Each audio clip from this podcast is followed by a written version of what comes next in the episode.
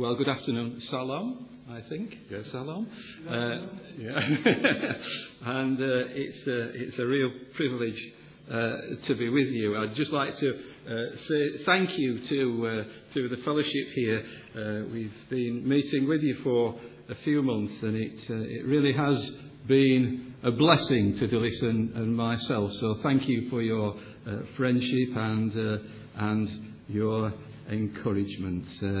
Uh, services are different here, aren't they? Last Sunday we were, we were having a barbecue in that lovely garden and, and uh, coffee, and uh, it, was, it was great. And I thought, this is exciting being at Rotherham. And then I went home and I, I found a snake tangled up in my uh, in my protective netting for the uh, strawberries, and uh, we didn't know. I think it was a grass snake, but uh, it could have been an adder. But uh, my wife said this is not a fisherman's tale. It was three foot long. It took us an hour and a half to get the thing to get the thing out. So so uh, it's interesting worshipping at Rotherham Evangelical Church. There we are. There we are. For to us a child is born to us a son is given, and the government shall be upon his shoulders. His name shall be called Wonderful Counselor, the Mighty God, the Everlasting Father, Prince of Peace. And of the increase of his government and peace there shall be no end. Shall we pray? Heavenly Father, we do love you. And we do pray that you would speak to us today, Father, uh, through uh, this beautiful psalm. Uh, please, Father, uh, we don't want our heads to be filled with knowledge. Uh, we want our hearts to be changed. Uh, speak to us so that the, we would love you more. Speak to us, Father, so that we would worship you more. For we ask these things in Jesus' name. Amen. Well, this is, I've got to get used to this technology. Uh, Psalm 29, uh, the King of all splendour. Uh, you know, the book of Psalms, it's the song book. If you have a cheap Bible, one without the maps and the concordances in the back, and you get a cheap Bible and you open it up in the middle, then you'll be in the book of Psalms.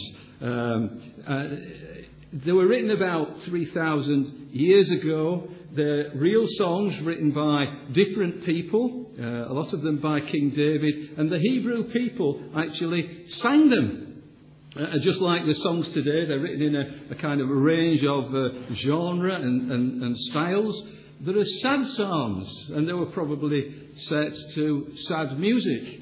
Uh, there were happy uh, psalms, and they'd be set to happy music. There'd be depressing psalms that would be set to the ancient equivalent of uh, uh, James Blunt or Leonard Cohen. And if you don't know who they are, well, you're less cool than I am. Um, and there'd be angry psalms. They'd be all right for kind of heavy metal if they had that kind of thing in ancient Hebrew times. Um, so the psalms have in them uh, a kind of full range of human emotion, from happiness to angst uh, from sadness to joy. Uh, uh, and because of all that, the Psalms are really down to earth. Uh, reading the Psalms is like uh, looking into a mirror. We see ourselves and every aspect of our life and every aspect of God and His love and care for us. In the Psalms, God reveals a lot about what He's like, and He describes the experience of living as a human being in a broken world. Doubt and faith, suffering and joy, defeat and uh, victory. Now, if you start reading the Psalms uh, from Psalm 1, when you arrive at Psalm 29, actually you come across a psalm which is quite unlike anything that you've come across before. Uh, to begin with, it's entirely about praise to God.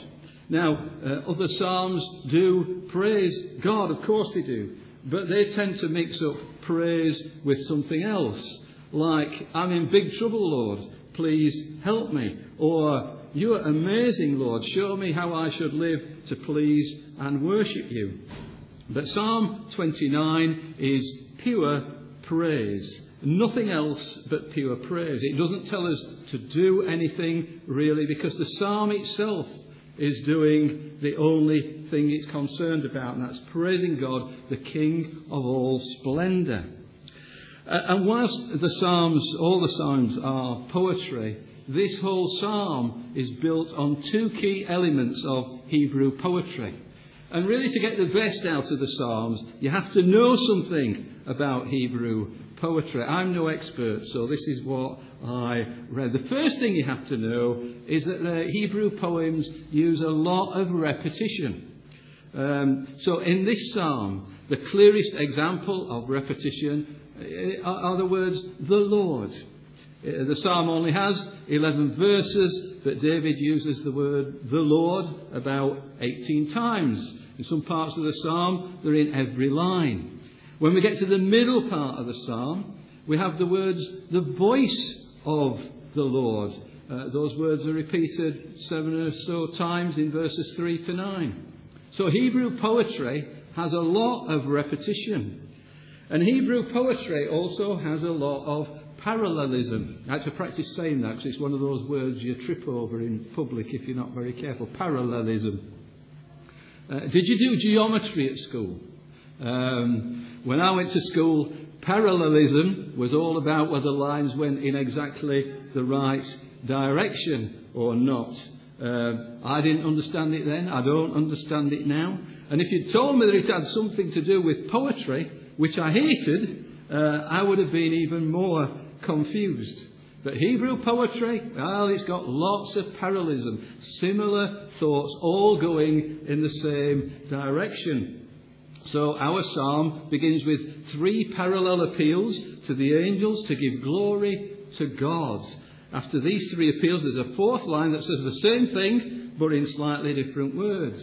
So in the ESV it says this Ascribe to the Lord, you heavenly beings, ascribe to the Lord glory and strength, ascribe to the Lord the glory due to his name, worship the Lord in the splendour of his holiness. And you'll find that kind of repetition and parallelism throughout the whole of Psalm 29. Now you might think that this repetition means this is boring.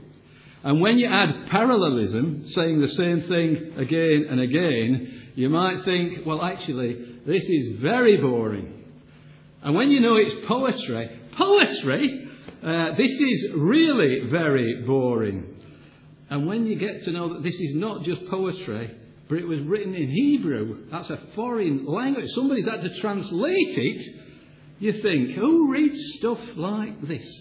And you know, we know, don't we? All this poetry, uh, parallelism, repetition, Hebrew is like watching paint dry. This is life ebbing away, kind of boring. But it isn't.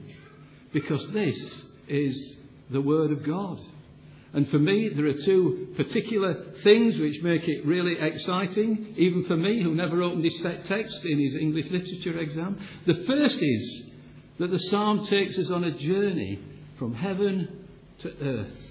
We're in heaven in the opening verses, and it ends on earth in verse 11.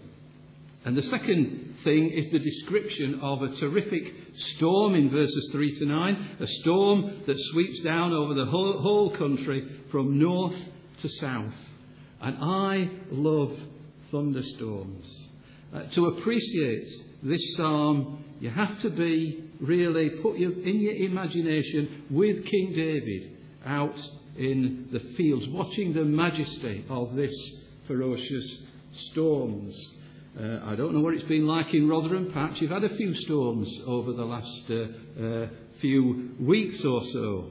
Uh, you know, gathering on the mountains of Kimberworth, sweeping down over Clifton Park, and then uh, dissipating over the wastelands of uh, Whiston and Aston and places like that. It's, uh, that's what it's like. Imagine that you are there with King David, watching the majesty of the storm as he reminds himself that God is over the storm. He's controlling it, He's directing it, He is in and over the storm and all other natural phenomenon. Now, a preacher from a long time ago, his name is Charles Spurgeon. His language is a bit flowery. But he said this, and it is beautiful. Just as Psalm 8 is to be read by moonlight when the stars are bright, as Psalm 19 needs the rays of the rising sun to bring out its beauty, so Psalm 29 is best rehearsed beneath the black wings of a tempest, by the glare of lightning, or amid the dubious dusk which heralds the war of the elements. The verses march to the tune of the thunderbolts God is everywhere conspicuous, and all the earth is hushed by the majesty of God's presence. So let's have a look into this beautiful passage. There we are. Psalm 29 opens with two verses in which David calls on the heavenly beings, the angels, to praise God. Ascribe to the Lord, O heavenly beings, ascribe to the Lord glory and strength. Ascribe to the Lord the glory due to his name. Worship the Lord in the splendour of holiness. Now, this might seem a bit strange because glorifying God, praising him, is what angels do. That's their job description. And they do it constantly, all the time.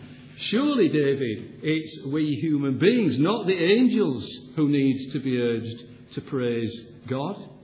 Uh, hearing a human being urging the angels to glorify God, it seems a bit bizarre. So, why does David do that? I think he's seen the storm, he's overwhelmed with the splendour of God revealed in the storm that he's just seen, and he feels that his praise his praise, even as the mighty King of Israel, even when joined to the praise of all God's people, just isn't enough. It's not sufficient. He needs help to praise God properly, and the whole of uh, the created beings must join in worship with Him. And even then, the praise of God won't be enough. It won't be sufficient. It'll be less than God actually deserves. Uh, but David's appeal to the angels tells us something significant about worship. Something that the angels already know, but something that we have to keep in mind because we so easily forget. You see, here in this psalm, the praise of God has two elements. Uh, the first element of praise is ascribing glory to Him. Ascribe to the Lord glory and strength. Ascribe to the Lord the glory due to His name. We ascribe, we give glory to Him, to our God, because that's what He deserves. That's His due. Uh, no one else deserves the praise and worship that we give to glorify Him. In Isaiah 42, He tells us this I am the Lord, that is my name. I will not give my glory to another or my praise to idols. And we must attribute to God all excellence and all might with our minds, uh, we're to acknowledge His supreme worth, His splendour, His strength, all the glory that's due to Him uh, because of who He is. And then the second element of praise is uh, worship. Worship the Lord in the splendour of holiness. We show Him reverence and adoration. Worship literally means uh, bowing down before Him, prostrating ourselves before Him. It, uh, um, it involves submitting our minds uh, uh, and our wills to His, recognizing that in everything our God is right. And if we disagree, actually, uh, we're wrong. No ifs, no buts when you're dealing with God. He's right, and we're wrong if we don't agree with Him. Uh, these two things, ascribing greatness and giving worship, belong together. And each of them is essential. The angels do these things naturally, it's a, a matter of course for them, but we have to learn to ascribe glory and worship Him. If the glory of God is to change us as it should, and we're to worship Him, properly. And then in the uh, middle uh, section, Splendour in the Storm, uh, verses 3 to 9, it gives a description of the storm uh, and what a storm it is. Do you like storms? Thunder, lightning, driving winds, heavy rain, hail. Um, wow. If you do, it's not genetic.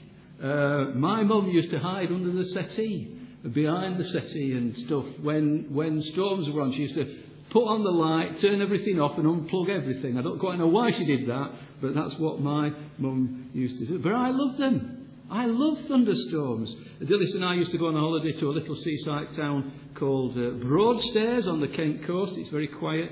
We stayed at a hotel uh, on a headland overlooking the bay, and on a clear day, sometimes on a clear night, you could see across to France.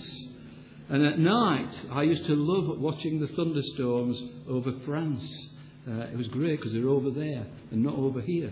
Uh, but uh, sometimes they used to come across the channel, and I would go out in the pouring rain in my cagoule with an umbrella uh, as the thunder and lightning and pouring rain just happened around me. It was awesome, absolutely awesome. And this is what Psalm 29 describes. It's a thunderstorm beginning in the Mediterranean Sea in the north, sweeping down over the length of Palestine, and then disappearing over the desert to the south. Uh, some commentators they divide the psalm into uh, the verses 3 to 9 into three parts to reflect the journey of the storm.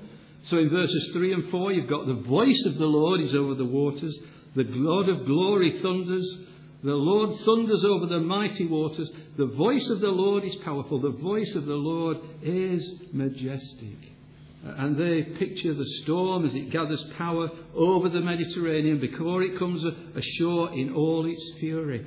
I take the words over the waters and over the mighty waters uh, to mean the Mediterranean. Some people think it just means the water drops collected in the atmosphere in the dark uh, thunderclouds, water that will soon fall as rain. It's used that way in Genesis 1, isn't it? Where God creates an expanse later called the sky to separate water from water, water in the atmosphere and water collected in the sea and the rivers and the lakes and the streams.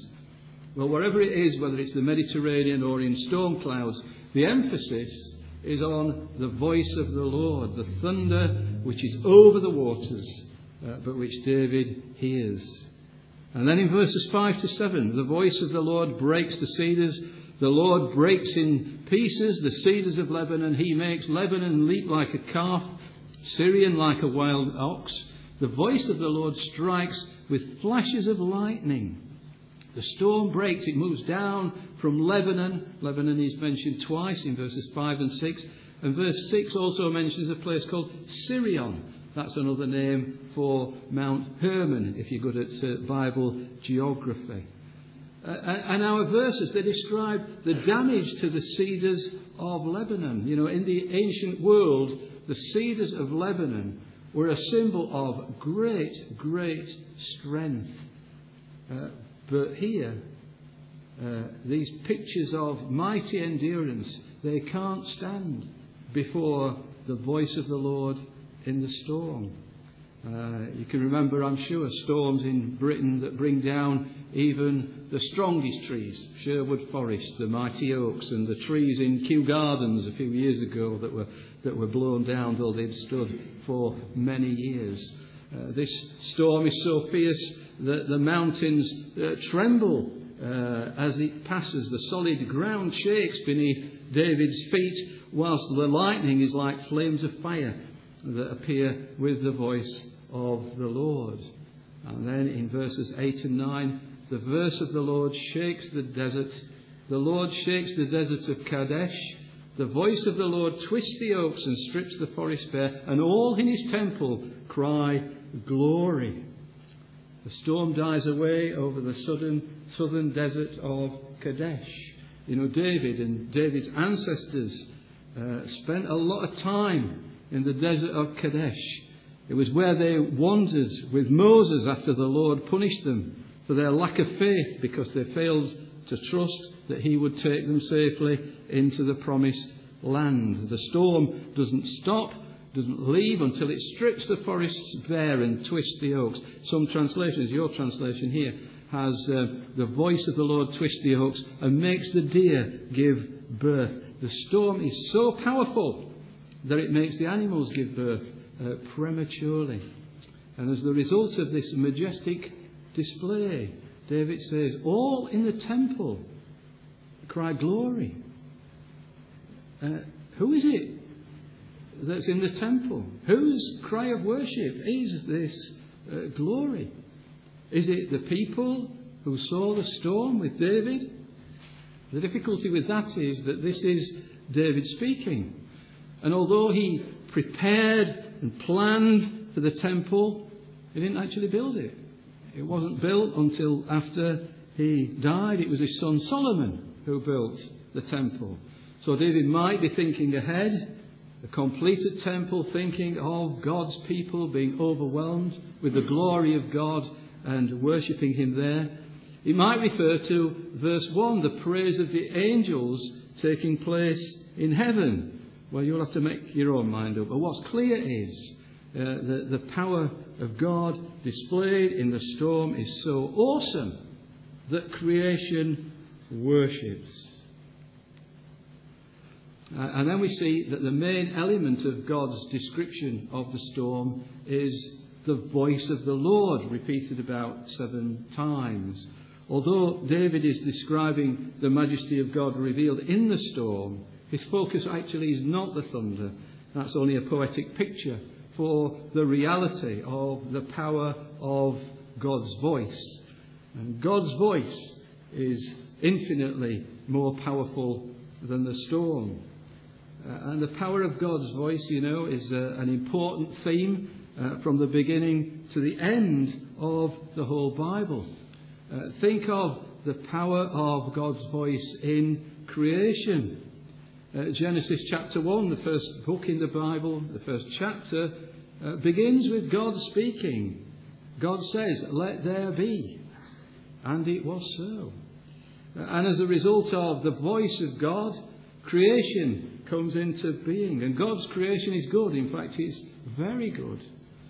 Uh, when you look into the night sky and you see the stars, if you don't have all this light blocking them out, you do see something of the splendour of our Creator King.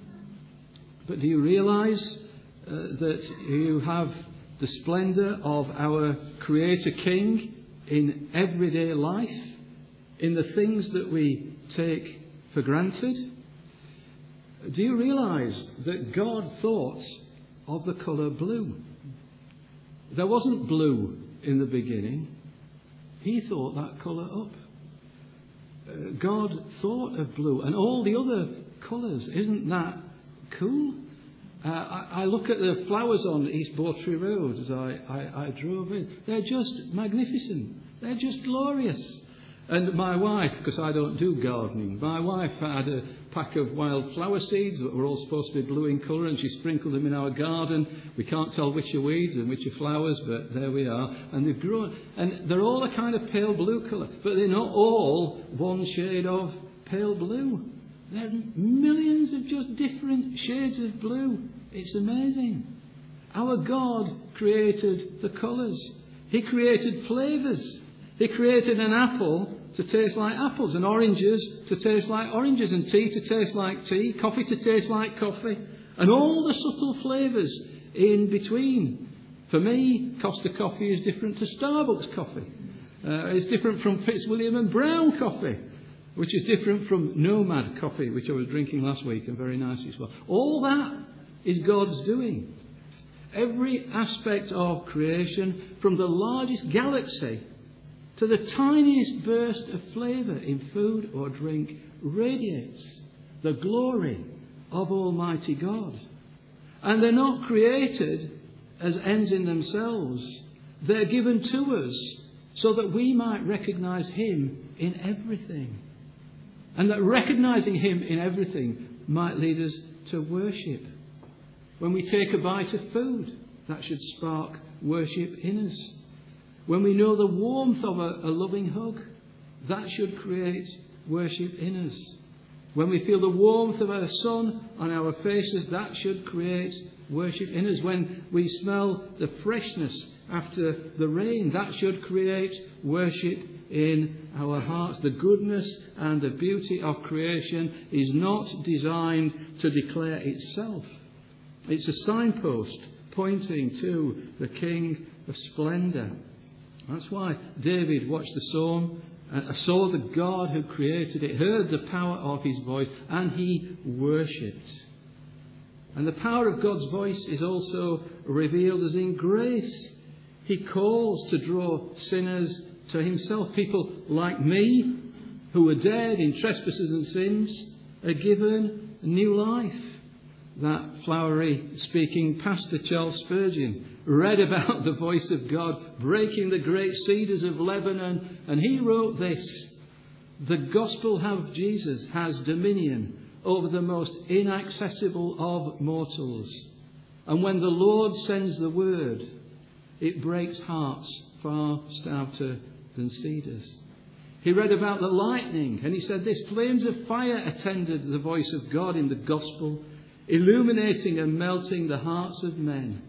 By these he consumes our lusts and kindles in us a holy flame of ever inspiring love and devotion.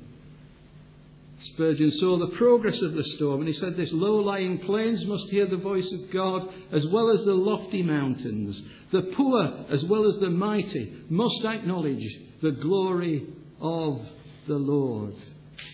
Bit flowery. But the hardest of human hearts cannot withstand the power of God's word when he speaks directly. And then in the final two verses, we're reminded of the voice of God in judgment. The Lord sits enthroned over the flood. The Lord is enthroned as king forever. The Lord gives strength to his people. The Lord blesses his people with peace. The storm has passed, but God remains enthroned as king of the universe. The earth may have been shaken. The people who live on the earth may have been shaken, but God is not shaken. He is as calmly in control as ever he was and is and will be. And there's peace for those of us who are is. We have no need to fear. Final verses they reminded me of God appearing to Elijah after he fled into the desert because he was afraid of Ahab and Jezebel they threatened to kill him. He was exhausted. He was emotionally drained. And God told him, Go out and stand on the mountain in the presence of the Lord, for the Lord is about to pass by. And Elijah did what he was told, but he, he kind of hid himself in a cave. Uh, and then uh, the account says this Then a great and powerful wind tore the mountains apart and shattered the rocks before the Lord. Uh, but the Lord was not in the wind. After the wind, there was an earthquake, but the Lord was not in the earthquake. After the earthquake came a fire, but the Lord was not in the fire. After the fire came a gentle whisper. When Elijah heard the gentle whisper, he pulled his cloak over his face and went out from the cave where he had been hiding, and he met with God. That's what it's like as you come to the end of Psalm 29. The storm has passed by. What remains is God Himself. As peaceful, as in control as He's always been, as He always will be. But we are reminded too of the voice of God in judgment, because we're told that God sits enthroned over the flood. Uh, floods are perfectly natural uh, after storms, aren't they? A couple of years ago, there was lots of rain in Sheffield and Rotherham, and Doncaster was flooded because that's where it all ended up, and it's a bit low lying. So, after very heavy storms, you do get flooding of the kind of flooding perhaps that Jesus was thinking about at the end of the Sermon on the Mount. Uh, when he mentioned the wise and foolish builders, you know the story, the rain's falling, the floods come up, and they destroy the house of the man who built on sand. He didn't have a, a good foundation. But there's more to this picture of God sitting enthroned over the flood. Uh, I understand that in the original language, the word used for flood here is used in only one other place in the Old Testament, and that's in the account of the flood in the time of Noah, where God judged the wickedness of the people on the earth. And the people at the time of David, those who heard him speak this psalm, those who read uh, what he'd written, would hear this word for flood, and they would be reminded of that great judgment. In fact, theologians say that verse 10 makes this association with the flood in Noah's day even clearer because where it says the Lord sits enthroned over the flood should actually be translated the Lord sat enthroned over the flood. And David looks and he sees the similarity between the Genesis flood as a past event over which God was sovereign and the storm as a present experience over which God is sovereign. What it means is this the Lord sat enthroned over the Genesis flood. He continues to be enthroned, and he will be enthroned forever. And the last part of our psalm speaks of the voice of God in judgment. It's telling us that a final uh, storm of judgment is coming. It's a warning to people to get ready, using the thunderstorm as a powerful image. And the only people who will be ready for the judgment are the people of God. Because God gives his people strength and he blesses them with peace. Peace, it's a beautiful word, you know. In our time, there's war and strife and violence as a reality all around us. In our towns, in our country, in our world. And our longing for peace and safety is more than empty words, you know. We long for peace in our homes at work, in our town, in our country, in our world. But the Bible, God's Word, makes it clear that peaceful relationships between human beings, important as they are, are not nearly so important as peace with God. Naturally, as we are born, we don't have peace with God. Isaiah tells us that our iniquities, our sin, has separated us from our God. Our sins have hidden his face from us. He won't hear us. We're God's enemies. We're rebellious, hostile. We deserve nothing but condemnation. But God's made a way. So there's no condemnation for us. Indeed, God has made a way to love us and to love us with a love that's so powerful that neither death nor life, nor angels, nor principalities, nor things present, nor things to come, nor powers, nor height, nor depth, nor any other created thing will be able to separate us from the love of God. And that peace with God is the foundation of peace with one another peace. You know, the overwhelming thing that's uh, struck me about Rotherham Evangelical Church is the real sense of authentic peace that comes from unity and love that you have for one another. It's very, very precious. Never, ever take it for granted. Sadly, you will not find that peace in every church. Sadly, perhaps you won't find it in many churches. The peace and unity that you have is a real great blessing. It's a peace that is God honouring. It's a peace that is Christ exalting. And if you don't, you should thank God for it. You should cherish it. You should guard it. You should protect it. You should pray, long may it continue.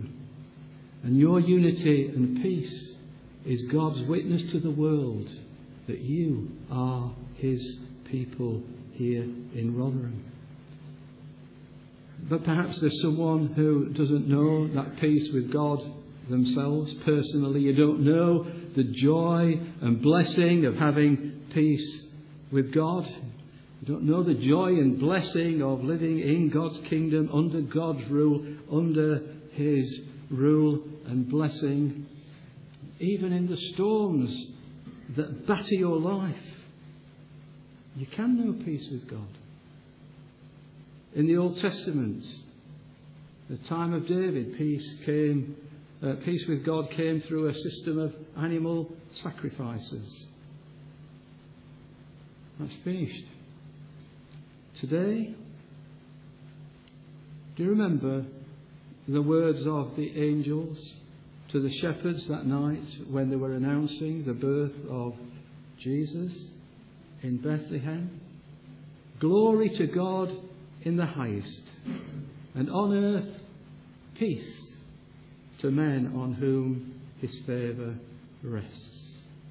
No more animal sacrifices. Jesus is the sacrifice that brings us peace. Jesus, God the Son, the Prince of Peace, became a human being so that through his life and his sacrificial death, through his resurrection and ascension and reign, we might know the reality of peace with Almighty God. As we believe on him, as we trust him, as we trust ourselves and our lives to him, as we trust the Prince of Peace, the one who is the King of all splendour. For unto us a child is born, unto us a son is given, and the government shall be upon his shoulder, and his name shall be called Wonderful Counselor, Mighty God, the Everlasting Father, the Prince of Peace. And of the increase of his government and peace there shall be no